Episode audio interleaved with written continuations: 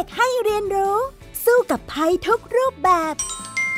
ในรายการ เด็กรู้สู้ภัย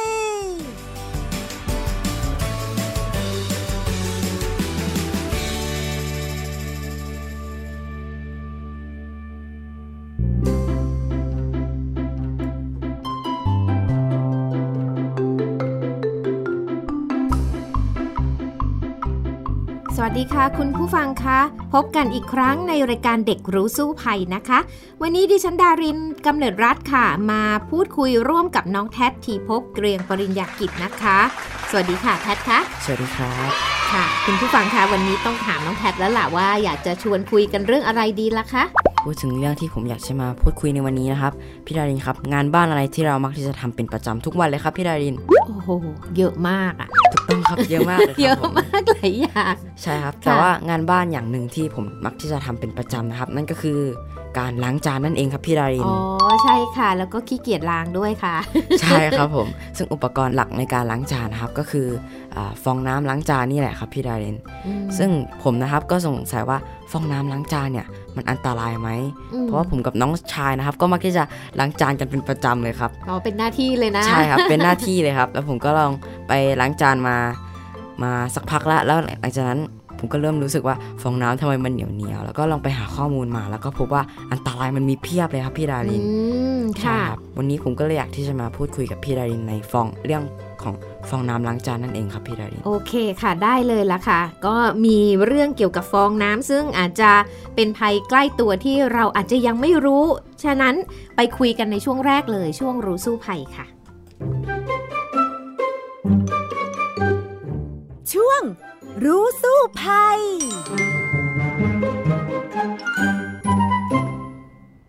คุณผู้ฟังคะวันนี้เราจะมาคุยกันเรื่องภัยจากฟองน้ำล้างจานนะคะ ซึ่งดูแล้วไม่น่าจะเป็นภัยเลยใช่ไหมคะน้องแท็บใช่ครับ ตอนแรกผมไม่คิดเลยนะครับว่า โหมันจะแบบเป็นภัยที่มัน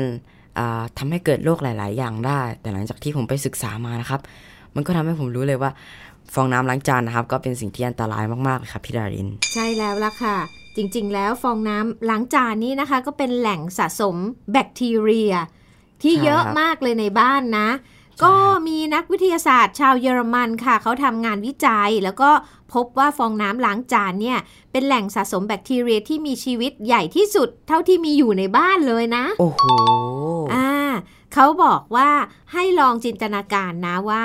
ฟองน้ำเขาไปตัดมันสักครับขนาดเท่าน้ำตาลก้อนอะครับหนึ่งพี่ไดก้อนใช่ไหมพบว่าในก้อนฟองน้ำนั้นเนี่ยพบเซลล์แบคทีเรียอาศัยอยู่ประมาณ 54,000 ล้านเซลล์ต่อ1ตารางเมตร โอ้โหอ่าคือมันเยอะมากมากมากมากมากมากแล้วใช่ครับมันเป็นแบคทีเรียที่ บางส่วนนะคะมีรายงานว่าก่อให้เกิดโรคคออักเสบ หรือบางตัวนี้ก็ก่อให้เกิดโรคอาหารเป็นพิษด้วย ทีนี้เนี่ย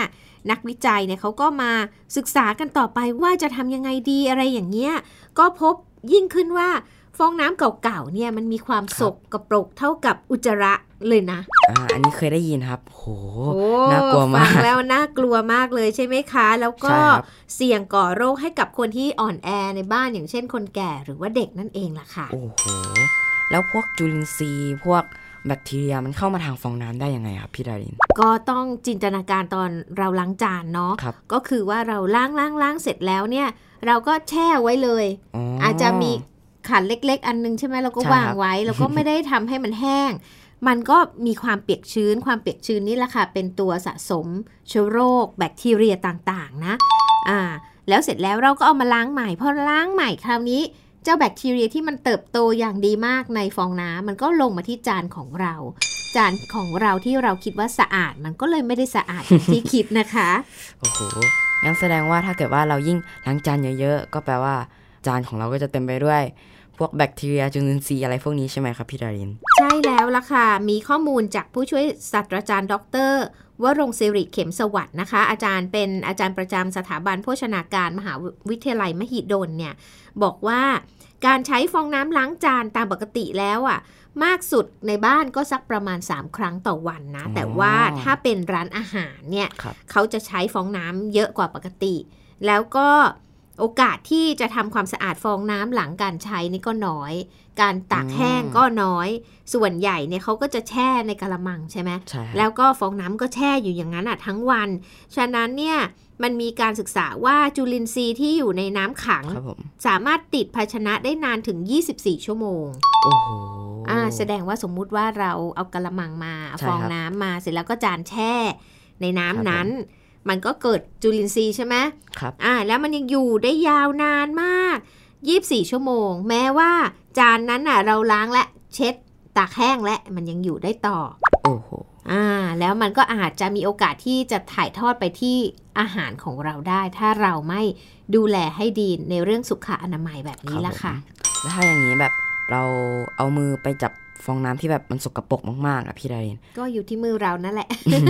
แล้วอย่างนี้มันเข้าไปในร่างกายแล้วแบบมันทำให้เกิดโรคอะไรได้บ้างไหมครับพี่ดารินอาหารเป็นพิษนะคะ แล้วก็อือฮึคออักเสบก็อาจจะมีแล้วแต่ว่าเชื้อแบคทีเรียตัวไหนบ้างคือ จริงๆเนี่ยมันมีอยู่แล้วมันล่องลอยอยู่ในอากาศใช่ไหมอ๋อแต่ว่าเราไปทำให้เจ้าฟองน้ำเนี่ยเป็นแหล่งสะสมที่มันเหมาะสมไง เพราะว่าทำให้มันเปียกชื้นตลอดเวลาปียกชื้นด้วยมันก็ขใช่ยายตัวตลอดเวลามันก็เลยทำให้ มันสามารถถ่ายทอดเชื้อโรคเหล่านี้เข้าสู่ร่างกายเราได้โดยง่ายเลยล่ะค่ะ พี่ดารินครับ แล้วเราจะทำยังไงให้ฟองน้ำมันสะอาดขึ้นครับพี่ดารินอ่ามันก็มีวิธีอยู่นะคะ อันที่หนึ่งเนี่ยก็คือหลังจากเราใช้เสร็จแล้วเนี่ย เราก็ต้องล้างฟองน้ำด้วย ครับผม ก็คือเอาน้ำยาล้างจานนั่นแหละล้างมัน อ๋อแล้วก็ไม่ให้มีเศษอาหารอะไรไปติดมันเลย แล้วก็หาที่วางภาชนะที่มันโปร่ง ตั้งให้มันแห้งนะอ๋อรับคือผมอย่าทำให้มันเปียกชื้นไงบางคนก็วางไปเลย อย่างเงี้ยวางใส่กะละมังสักอ่านั่นแหละ มันก็เปียกตลอดเวลาเปียกตลอดอย่างเนี้ยเป็นแหล่งสะสมเชื้อโรคนะคะ พอเราผึ่งแห้งแล้วเนี่ยมันก็จะดีขึ้น เพราะว่าเริ่มไม่เหมาะสมกับการเจริญเติบโตของเจ้าเชื้อจุลินทรีย์แล้ว มีวิธีที่ 2 ก็คือใช้ความร้อนฆ่าเชื้อโรคค่ะ เขาก็บอกว่าให้เอาฟองน้ำไปแช่น้ำร้อนฆ่าเชื้อโรค แล้วก็ไปผึ่งในที่โล่งแจ้งผึ่งแดดเนาะอย่างน้อยสัก 2-3 ชั่วโมงแดดจะจัดมอันนี้ก็ฆ่าเชื้อโรคได้แล้วโอ้โห ซึ่งไม่เคยผึ่งเลยใช่ไหมผมไม่เคยผึ่งเลยครับ นั่นแหละค่ะ ลองดู มีอีกวิธีหนึ่งนักวิชาการครับผมแนะนำค่ะ ให้ไปแช่ฟองน้ำในกรดน้ำส้ม ก็คือน้ำส้มสายชูนั่นแหละ สักประมาณ 4 ช้อนโต๊ะนะ ผสมกับน้ำสักครึ่งลิตรค่ะ แช่ค้างคืนไว้ค่ะ แล้วจากนี้ก็ เอามันขึ้นมานะมาตากให้มันแห้ง อันนี้ครับผมก็สามารถฆ่าเชื้อโรคได้เหมือนกันนะคะ แต่ว่าน้ำส้มที่เราแช่ไปแล้วครับไม่ต้องไปเสียดายมันทิ้งไปนะคะอ๋อไม่ใช่ว่ามาแช่ใหม่อย่างนี้ก็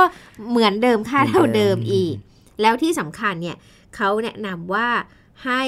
เปลี่ยนฟองน้ำบ่อยๆ ค่ะ สักครับผมเดือนหนึ่ง เปลี่ยนครั้งหนึ่งเคยเปลี่ยนอืมขนาดนั้นไหมคะบ่อยขนาดนั้นไหมอ๋อปกติก่อนที่เวลาที่ผมจะเปลี่ยนใช่ไหมครับผมค่ะก็ต้องรอให้มันเริ่มเปลี่ยนสีแบบให้มันเน่าๆให้แบบมันอ่าสัมผัสมันแบบแปลกๆให้แบบมันนุ่มๆแล้วค่อยเปลี่ยนอันแบบประนี้มาณสองเดือนครั้งอะไรประมาณนี้ อันนี้มันก็จะไม่ค่อยดีน่ากลัวต่อสุขภาพของเราแล้วนะคะ ก็ลองดูว่าเออเรากะว่าสักประมาณเดือนหนึ่ง แล้วก็เปลี่ยนดีกว่า แล้วก็เอามันไปใช้ประโยชน์ในแบบอื่น มีอีกวิธีหนึ่งนะคะที่จะฆ่าเชื้อโรคได้นะก็คือให้เอามันน่ะเข้าไมโครเวฟอ่าใช่ครับไมอ่าโครเวฟประมาณ 1-2 นาทีค่ะ ลดจุลินทรีย์ได้ 90%แต่ยอดเทคนิคนี้ฟองน้ำต้องเปียกนะใช่ต้องต้องชุ่มเปียกครับต้องชุ่มน้ำก่อนนะ และไม่มีเศษอาหารปนเปื้อน เพราะว่าถ้ามันไปติด อยู่ในนั้นแล้วไปเข้าไมโครเวฟปรากฏไอ้เศษอาหารนี่มันจะแห้งแล้วก็ติดแน่นยิ่งกว่าเดิม คราวนี้เชื้อโรคน่ากลัวมันก็เลยจะยิ่งมากยิ่งกว่าเดิมเลยละค่ะ อันนี้ก็เป็นอีกวิธีหนึ่งนะที่จะลดอ่าความสกปรกของเจ้าฟองน้ำได้นะคะอืมครับพี่ดารินแล้วต่อมาเนี่ยเราพูดถึงเรื่องฟองน้ำผมว่ามันอันตรายนะครับ แล้วอย่างนี้มันมีอย่างอื่นที่เราใช้แทนฟองน้ำได้ไหมครับ จริง ๆ มันก็มีฟองน้ำหลายประเภทนะในการที่ครับเราจะผมใช้หรือว่าบางคนก็จะใช้ใยบวบก็ได้อ่แต่ว่าก็ต้องรู้ว่าเจ้าใยบวบเนี่ยก็สภาพคล้ายกันกับฟองน้ำเพราะว่าฟองน้ำเนี่ยล้างจานมันจะมีสองด้านใช่ไหมใช่ครับด้านฟองน้ำกับอีกด้านที่เป็นสีเขียวใช่สีเขียวๆเป็นตัวขัดใช่ไหมคะก็เหมือนกันลักษณะใยอืมๆแล้วก็เศษอาหารจะไปติดตรงไหนมากที่สุด ตัวพวกรูพุนต่างๆใหญ่ใช่ไหมแล้วครับมันก็จะไปแงกอยู่ตรงนั้นอ๋อถ้าเราไม่ล้างให้ดีมันก็พอกันนะพี่ดารินว่าก็ลองดู แต่ถ้าเราอยากใช้ใยบัวฟองน้ำธรรมชาติ ก็ถ้าปลูกเองก็ฟรีก็ก็ได้ก็ฟรีก็โอเคเออเพียงแต่ว่าถ้าราคาเหรอก็อาจจะใกล้เคียงกันใช่ไหมคะอืมใช่แต่ว่าฟองน้ำเนี่ยมันก็มีหลายแบบเหมือนกันนะในการใช้ควรที่จะใช้ให้ถูกวิธีด้วย อย่างเช่น อย่างที่หนึ่งก็ ฟองน้ำล้างจานกับล้างแก้วเนี่ยให้แยกจากกันอ๋อเหรอฟคอรับงน้ำเพราะว่าอะไรรู้ไหมเพราะมันจะมีกลิ่นคาวหรือว่าเศษอาหารอะไรแบบเนี้ยอ๋อมันจะไปติดในแก้วได้ด้วย ถ้าหากว่าเราไม่แยกเขา แต่ถ้าเราแยกใช่ไหมคะ ฟองน้ำล้างแก้วเนี่ยมันจะเป็นแบบหนึ่งนะ เวลาเราไปซื้อที่ห้างสรรพสินค้าเนี่ยก็จะเห็นว่ามันจะเป็นแบบที่ไม่มีเส้นใหญ่ขัดก็คือไม่มีเจ้าเขียวๆอะที่เอาไว้ขัด มันก็จะเป็นฟองน้ำแล้วก็มีตะข่ายหุ้มๆใช่ไหมแล้วก็ยาวๆหน่อยเอาไว้ให้ล้างล้างแก้วได้ แบบนี้เนี่ยก็จะดีกว่า เพราะว่าปกติในในแก้วมักไม่มีเศษอะไรติดอยู่แล้ว ใช่ไหมคะ ทีนี้ฟองน้ำแบบอื่นๆ ก็มีอีกหลายแบบเลย ถ้าเราไปดูเนี่ยจริงเหรอครับมันไม่ได้มีแค่สีสีฟองน้ำแล้วก็สีเขียวนะอ๋อไอ้แบบที่เป็นสีเขียวๆเนี่ยเขาเรียกว่าเป็นใยขัดสีเขียวมันจะเหมาะสำหรับล้างที่เป็นคราบฝังแน่นเลย เช่น หม้อ อะไรที่มันก้นดำๆอะไรที่ติดใช่ไม่ฮะไหม้อันนั้นอะเคยเห็นนะครับ อ่า อันนี้เอาไว้สีเขียวขัด แต่ว่ามันยังมีเส้นใยสีอื่น ๆ อีกนะคะ ที่เอาไว้ล้าง เช่นเป็นล้างจานทั่วไปอะไรแบบนี้ไม่ให้เป็นรอย ฉะนั้นเนี่ยก็ลองเลือกใช้ดู และที่สำคัญนะ เวลาที่เราจะล้างจานเนี่ยเราลองใช้น้ำยาล้างจานที่ฆ่าเชื้อแบคทีเรีย มันจะเขียนอยู่ข้างขวดครับอันเนี้ยมันก็ช่วยลดปัญหาลงได้ แต่ไม่ใช่ว่าใช้น้ำยาล้างจานลดแบคทีเรียแล้วเสร็จแล้วเราเนี่ยก็ยังคงแช่น้ำเหมือนเดิมโอ้โหมัก็นไม่ก็ได้ช่วยช่วยอะไรไม่ได้เหมือนกันนะอ่าแล้วที่สำคัญค่ะ สถิติของกระทรวงสาธารณสุขเนี่ยเขาบอกอันตรายจากการเป็นอาหารเป็นพิษนี่นะ ส่วนใหญ่แล้วเนี่ยในบ้านเราจะมีคนเป็นโรคนี้มากกว่า 1 0 0 0 0แสนคนต่อปี โอ้โหอ่าเกิดจากอะไรครับพี่ไดก็หลาย ๆ อย่างเนาะอาหารอาหารไม่สะอาด อาจจะส่วนหนึ่งอาจจะมาฟองน้ำไม่สะอาดแล้วทำให้จานสกปรกด้วย ฉะนั้นเนี่ยก็ต้องระมัดระวังเหมือนกันในการที่จะใช้ฟองน้ำล้างจานนะ อย่าคิดว่ามันเป็นเรื่องง่าย ๆ และที่สำคัญ ต้องเปลี่ยนมันบ่อยๆ ค่ะอืมน้องแทจริดครับได้ได้บทเรียนไหมว่าคราวนี้จะกลับไปโอเคสำรวจยังไงดีกับฟองน้ำที่บ้านตอนก็นี้คงต้องเปลี่ยนเลยครับผม แล้วก็ต้องแยกฟองน้ำด้วยว่า อันนึงล้างแก้ว อันนึงอืมล้างอ่าจานใช่ไหมครับผมค่ะส่วนช้อนซ่อมถ้วยใช้ด้วยกันได้ใช่ไหมครับอ่าพี่ไดใช้ใช้ฟองน้ำล้างจานได้อืมแสดงว่าตอนนี้นี่รวมหมดเลยเหรอคะทุกอย่างเลยเหรอตอนคะนี้ตอนนี้คือก็มีสองอันก็มีฟองน้ำที่บ้านก็มีอยู่สองอันครับผม แต่ว่าค่ะก็ ส่วนใหญ่ผมก็จะใช้อันเดียวครับ เพราะว่าอีกอันนึงมันไม่น่าใช้เท่าไหร่ เน่าแล้วใช่ไหมใช่อันนั้นสมควรทิ้งนะคะอ่า แล้วก็ไปหามาอีกอันนึงมาไว้ครับล้างผมแก้วอ่ามันอืมก็จะลดกลิ่นคาว แล้วก็ลดเชื้อแบคทีเรียด้วยเอาละค่ะยังมีเรื่องอื่น ๆ อีกนะคะ ที่จะทำให้เรารอดจากสิ่งสกปรก จากฟองน้ำล้างจาน หรือสิ่งที่อยู่ในครัวทำให้เราปลอดภัยจากโรคอาหารเป็นพิษแล้วนะ เดี๋ยวไปฟังกันต่อในช่วงรู้แล้วรอดค่ะ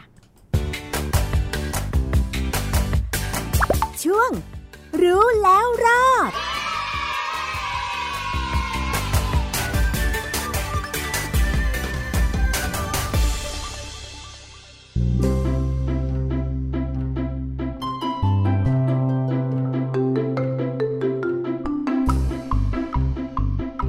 มาถึงช่วงรู้แล้วรอดแล้วนะคะ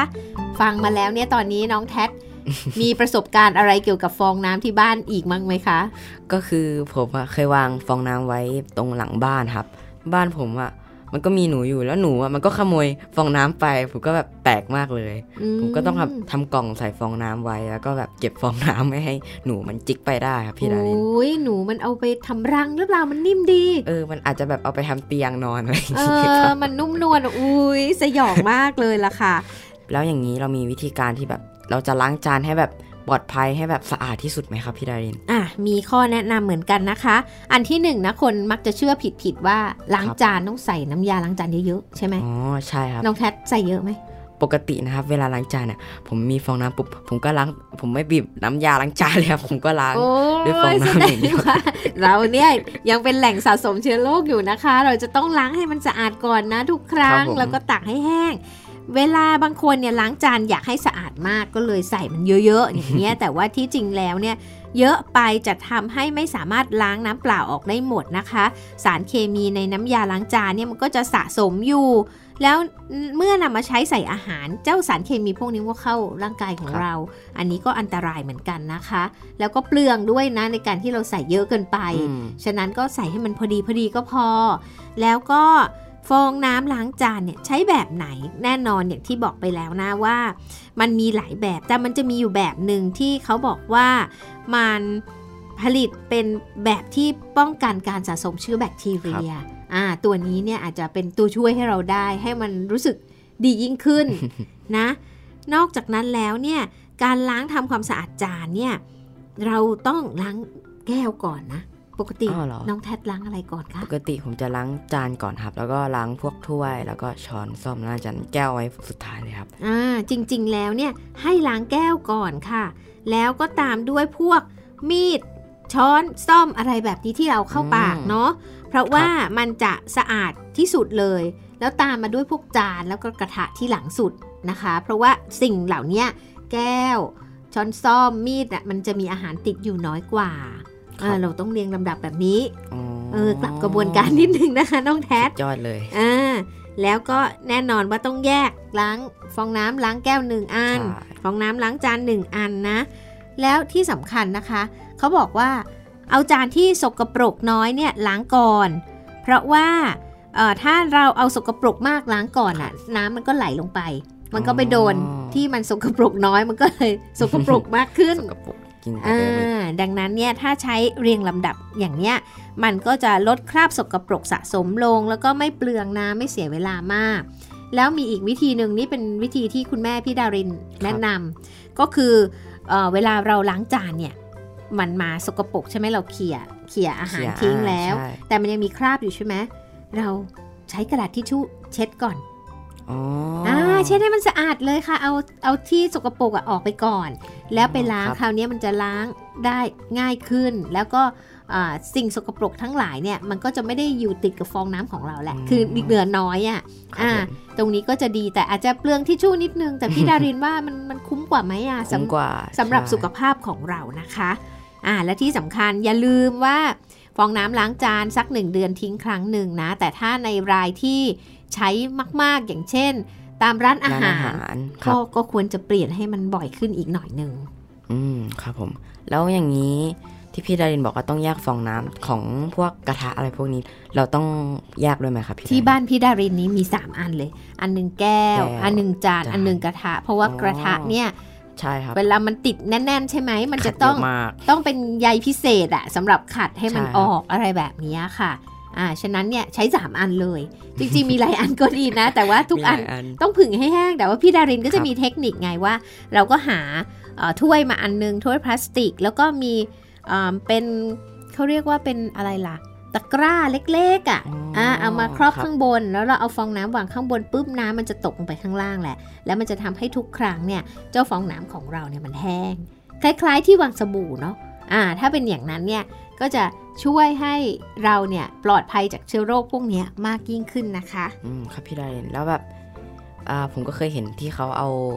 กะละมังมาล้างด้วยใช่ไหมครับหมายถึงอืมเอากะละมังมาแล้วก็ล้างในนั้น อย่างเงี้ยมันดีกว่าไหมครับพี่ดารินหรือว่าเราควรล้างแบบเปิดก๊อกน้ำแล้วก็ล้างอย่างนี้ดีกว่า น้ำผ่านดีกว่าน้ำผ่านเพราะว่าจะได้ชะเจ้าจุลินทรีย์ออกไปได้ แต่ถ้าหากว่าเราเช็ดจานของครับเราหมดแล้วอะก่อนด้วยกระดาษทิชชู่อย่างเงี้ยมันก็จะช่วยให้ลดไปได้อีกมากเลยทีเดียวนะคะ พูดถึงฟองน้ำเก่าแล้ว เมื่อมันเพื่อเราใช้ไม่ได้แล้ว เราสามารถเอาไปใช้อะไรได้อีกไหมครับ โอ้โห ฟองน้ำเก่านี้นะ มันสามารถเอาไปใช้ได้มากกว่าที่คิดเลยนะครัคะบผมน้องแทสก็คืออันที่หนึ่งนะเขาแนะนำว่ามันสามารถไปกำจัดขุยบนเสื้อผ้าได้ อย่างเช่นเสื้อกันหนาวไหมพรม หรือเสื้อบางชนิดที่มันใช้เป็นนานๆมันมีขุยใช่ไหมครับเขาบอกว่าให้ใช้ฟองน้ำเนี่ยเอาไปถูเบาๆบนเนื้อผ้าค่ะ มันจะขัดเอาขุยเหล่านี้ออกไปได้อ่าก็จะทำให้ดูดียิ่งขึ้น นะคะ นอกจากนั้นแล้วเนี่ยเอาไว้ใช้กักเก็บน้ำให้ต้นไม้งามได้ คือแม้ว่าเราไม่ให้มันแช่น้ำแล้วเอามาล้างจาน แต่ว่าถ้าเราไม่ได้เอามาสัมผัสมากินแล้วนั้นน่ะใช่ครับก็ไปวางไว้ใต้ต้นไม้สิโหอ่านึกออกไหมเวลาเรารดน้ำไปปุ๊บ มันก็จะดูดน้ำเอาไว้ แล้วมันก็ค่ใช่อยๆ ปล่อยความชื้นให้ต้นไม้ บางทีเราลืมรดน้ำอย่างเงี้ย มันก็ไม่แห้งเหี่ยวแล้วอ่าอ่าอันนี้ก็ช่วยได้นอกจากนี้แล้วมันกำจัดขนสัตว์เลี้ยงในพรมได้ด้วยค่ะ ก็คือให้เอาฟองน้ำชื้นๆนะ ก็คืออันเก่าของเราแล้วล่ะ มาชุบน้ำหน่อย แล้วก็เอาไปเช็ดเช็ดบนพรมนะ มันก็จะดูดเอาขนสัตว์ออกได้ อ่า แล้วเราก็ดูดฝุ่นตามอีกทีหนึ่งอันนี้ก็จะสะอาดขึ้น นอกจากนี้แล้วค่ะ เขาสามารถแก้ปัญหาน้ำหยดได้ด้วยอย่างเช่น บางคนเนี่ยแอร์ บางทีไม่ได้ล้างนานๆน้ำหยดตึ้งตึ้งตึ้งตึ้งตึ้งลงมาเลยใช่ไหมอ่าแล้วจะทำไงดีน้ำกองเต็มเลยก็ฟองน้ำเก่าอะก็ฟองน้ำมาซับอ่าอันนี้ก็จะช่วยได้ หรือไว้เอาเป็นหุ้มของกันกระแทกก็ได้นะ บางทีเราแพ็คของส่งของอันนี้เคยเห็นครับอ่าก็เอาฟองน้ำใส่ หรือบางทีเนี่ยอ่าเวลาหน้าฝนใช่ไหม เราหุบร่มแล้วล่ะ เราก็จะมาตั้งในบ้านหูน้ำหยดเต็มเลยน้ำหยดเลยอ่าเขาบอกให้ตัดเป็นก้อนเล็ก ๆ เอาไว้ แล้วก็เจาะรูใช่ไหมแล้วก็ครับปลายร่มมาหาที่เป็นแหลมๆอะเอาจิ้มไปปึ้งตรงก้อนฟองน้ำไงอ๋ออ่าน้ำก็จะหยดลงไปในน้ำก็ฟอหยงดแค่ตรงนู้นน้ำแล้วอ่าก็ไม่เลอะบ้านเราแล้วอย่างนี้นะคะ หรือว่าบางทีเนี่ยเขาบอกว่าเอ่อจะล้างเล็บ อ่าผู้หญิงเขาจะทาเล็บใช่ไหมครับผมเขาก็บอกว่าให้ให้ตัดฟองน้ำเนี่ยไปใส่ไว้ในถ้วยขวดแก้วก็ได้ แล้วก็เทน้ำยาล้างเล็บลงไป แทนที่เขาจะเอาสำลีมาเช็ดเช็ดเล็บเนี่ยเขาเอานิ้วอะจุ่มลงไปในฟองน้ำอะเอาออกมาปุ๊บมันก็สะอาดแล้วหายแล้วอ่าสุดยออดย่างเลยนี้ครับก็ได้เหมือนกันหรือว่าจะเอาไปเป็นตัวป้องกันรอยขีดข่วนก็ได้อย่างเช่นเอ่อกลัวว่าจานหรือแจกันหรืออะไรเนี่ยจะไปกระแทกกับโต๊ะ ทำให้โต๊ะของเราเป็นรอยใช่ไหมก็เอามาเป็นตัวตัดฟองน้ำตัดฟองน้ำมารองใต้ครับสิ่งนั้นก่อน อันนี้ก็ง่ายใช้ได้เหมือนกัน เนี่ยแหละค่ะก็มีหลายอย่างทีเดียวนะที่อืมจะสามารถแก้ปัญหาได้โดยใช้ฟองน้ำเก่าฉะนั้นเนี่ยที่บอกให้ทิ้งอะก็เอาไปใช้อย่างอื่นแบบนี้ มันก็จะไม่เปลืองแล้วล่ะค่ะ ใช่เป็นการรีไซเคิลนะคะพี่ดารินครับ แล้วแหล่งสะสมเชื้อโรคในห้องครัวมันมีที่ไหนอีกบ้างไหมครับ โอ้โห ที่จริงแล้วถ้าจะพูดไปมันก็มีอีกหลายเยอะเลยที่เลยนะ นอกจากในฟองน้ำนะ ซึ่งเราจะต้องรักษาความสะอาดให้ดีค่ะ อันดับแรกนะมันก็คือเคาน์เตอร์นะเคาน์เตอร์ที่เราทำครัวน่ะเพราะว่ามันเป็นพื้นที่หลักในการเตรียมอาหารใช่ไหมคะ แล้วมันก็เป็นแหล่งสะสมเชื้อโรคได้ง่ายด้วย ซึ่ง เขาบอกว่าให้หมั่นทำความสะอาดค่ะ ก็คือใช้น้ำยาล้างจานสัก 3-4 หยดนะ ผสมกับน้ำเปล่านะ แล้วก็ใส่แอลกอฮอล์เข้าไปอีกสักหน่อยนึงนะ เอาไปฉีดฉีดฉีดแล้วผ้าแห้งเช็ดเช็ดเช็ดอย่างเนี้ยครับก็จะทำให้สะอาดได้ บางคนก็อยากใช้น้ำส้มสายชู แต่ก็ต้องระวังเหมือนกัน เพราะว่ามันเป็นกรดนะคะ ดังนั้นเนี่ยถ้าเอาน้ำส้มสายชูไปเช็ดเนี่ยบางทีจะมีผลกับพื้นผิวอย่างเช่น ถ้าเป็นผิวหินอ่อน หรือว่าพื้นหินแกรนิตแบบนี้ เดี๋ยวมันมันจะไม่สวยได้เนาะอ่านอกจากนั้นแล้วอะ ให้น้องแท็ดเดาว่ามันมีที่ไหนอีกที่มันน่าจะสกปรกคิดว่าซอกตรงที่เราใช้เป็นที่ตั้งกระทะพี่ดารินอ๋อเออ ตรงนั้นก็น่าจะเป็นส่วนหนึ่งของเคาน์เตอร์เนาะอ๋อใช่ไหมใช่ครับอ่าแต่มันมีอีกตรงที่เราใช้บ่อย ตรงที่เราใช้บ่อยอ่าๆก๊อกน้ำเหรอครับพี่ดารินๆใช่ก๊อกน้ำนี่ราคาเป็นสิ่งที่เราสัมผัสบ่อยมากเลยโอ้แล้วเราก็มือสมมุติเราล้างจานใช่ไหมครับมือเราก็ไปโดนสิ่งสกปรก แล้วก็มีความชื้นตลอดมันก็สะสมไง ดังนั้นเนี่ยเราก็จะต้องหมั่นทำความสะอาดด้วย โดยการใช้น้ำยาล้างจานล้าง แล้วก็อาจจะใช้น้ำร้อนเช็ดด้วยเพื่อฆ่าเชื้อโรค หรือว่าจะใช้แอลกอฮอล์ก็ได้ครับผมอ่าตรงนี้อีกส่วนหนึ่งนอกจากนั้นแล้วอ่างล้างจานอ่า เคยคิดไหมว่ามันเป็นแหล่งสะสมเชื้อโรคเหมือนกันนะ ก็เคยคิดนะครับ เพราะว่าเวลาเราล้างจานใช่ไหมครับอืมเชื้อโรคต่างๆ มันก็น่าจะเข้าไปที่ตรงนู้นแล้วก็ถ้าเราล้างไม่สะอาดก็น่าจะอยู่ตรงนู้นเยอะเลย ใช่บางทีนะอ่างล้างจานเราเราไม่เคยล้างมันใช่ไหมก็เป็นคราบเลย ไม่เคยใช่ไหมไม่เคยเลยครับอ่าพี่ดารินนี่จะทำบ่อยก็คือว่าเวลาเอ๊ะล้างจานเสร็จแล้วเนี่ยล้างอ่างด้วยอ่าก็โอ้โหต้องมีฟองน้ำ spare อีกอันหนึ่งเอาไว้ล้างอ่างล้างจานนะอ่าซึ่งเพ ราะว่าถ้าเราเนี่ยปล่อยให้มันมีคราบสกปรกฝังแน่นอยู่อะค่ะ มันก็จะไปติดในจานเราได้ วิธีทำความสะอาดเนี่ยเขาบอกว่าใช้เบกกิ้งโซดาก็ได้นะคะ ในการทำความสะอาด ใช้ฟองน้ำหรือว่าแปรงสีฟันชุบน้ำยาล้างจานไปขัดขัดขัดให้มันทั่วตรงไหนที่เป็นดำๆตรงไหนไม่สะอาดอะครับไปขัดให้ทั่วมันก็จะสะอาดแล้วล่ะค่ะอ่าแล้วนอกจากนี้มีอีกอันหนึงที่เราใช้บ่อยมาก นั่นก็คืออะไรไว้สับหมูอ่า มีเหรอครับเขียงเขียงเขียงค่ะอ่าโอ้เพราะว่าเขียงเนี่ยเวลาที่เราใช้ใช่ไหมมันก็จะมีเนื้อสัตว์อะไรเราใช่ไปสับเนื้สัอบสัตว์สับก็จะติดแล้วก็ส่วนใหญ่มีเป็นเขียงไม้อีกใช่ถูกไหมครับล่ะจริงเลยอ่าฉะนั้นเนี่ยวิธีทำความสะอาดนั้นก็ต้องล้างด้วยน้ำยาล้างจาน แล้วก็น้ำร้อนได้ยิ่งดีช่วยลวกนะคะ เช็ดให้แห้งแล้วไปผึ่งให้แห้งสนิท อย่าให้มีความชื้นค่ะ แล้วก็บางทีเนี่ยเขียงไม้อะมันมันจะมีกลิ่นติดอยู่ เขาบอกว่ามีวิธีดับกลิ่นด้วยนะ ให้โรยเกลือบนมะนาวผ่าครึ่ง แล้วก็เอามะนาวผ่าครึ่งลูกเนี้ยครับไปถูๆบนเขียงนะคะ เพื่อที่จะสามารถกำจัดพวกกลิ่นแล้วก็สิ่งตกค้างให้มันหมดไปได้ อย่างนี้เนี่ยครัวของเราเนี่ยก็จะสะอาดขึ้นแล้วก็รู้สึกว่าปลอดภัยยิ่งขึ้นในการรับประทานอาหารเนาะน้องแท้โอ้โหปลอดภัยเลยครับผม พอเรารู้วิธีล้างล้างแต่ละอย่างที่ถูกต้องแล้วก็น่าจะปลอดภัยขึ้นเยอะเลยครับพี่ดาอ่างั้นทวนอีกทีนึงว่าต้องล้างอะไรก่อนคะที่เมื่อกี้แนะนำไปโอเคต้องล้างแก้วก่อนใช่ไหมครับพี่ดาใช่ตามด้วยพวกช้อนซ่อม แล้วก็หลังจากนั้นปิดท้ายด้วยจานนะครับ แล้วก็คนที่จะเป็นจานที่สกปรกก่อนถูกไหมครับ จานที่สะอาดกว่าก่อนใช่อ่าเพื่อที่จะให้ลงไป ใช่ค่ะ เอาละค่ะ นี่ก็คือทั้งหมดของรายการเด็กรู้สู้ภัยในวันนี้นะคะ คุณผู้ฟังคะ เรากลับมาพบกันใหม่ในครั้งหน้าค่ะ วันนี้พี่ดารินน้องแท็ลาไปก่อน สวัสดีค่ะ สวัสดีครับ ติดตามรายการได้ที่ www.thaipbspodcast.com แอปพลิเคชัน Thai PBS Podcast หรือฟังผ่านแอปพลิเคชัน Podcast ของ iOS Google Podcast Android Podbean SoundCloud และ Spotify ติดตามความเคลื่อนไหวของรายการและแสดงความคิดเห็น โดยกดถูกใจที่ facebook.com/thaipbspodcast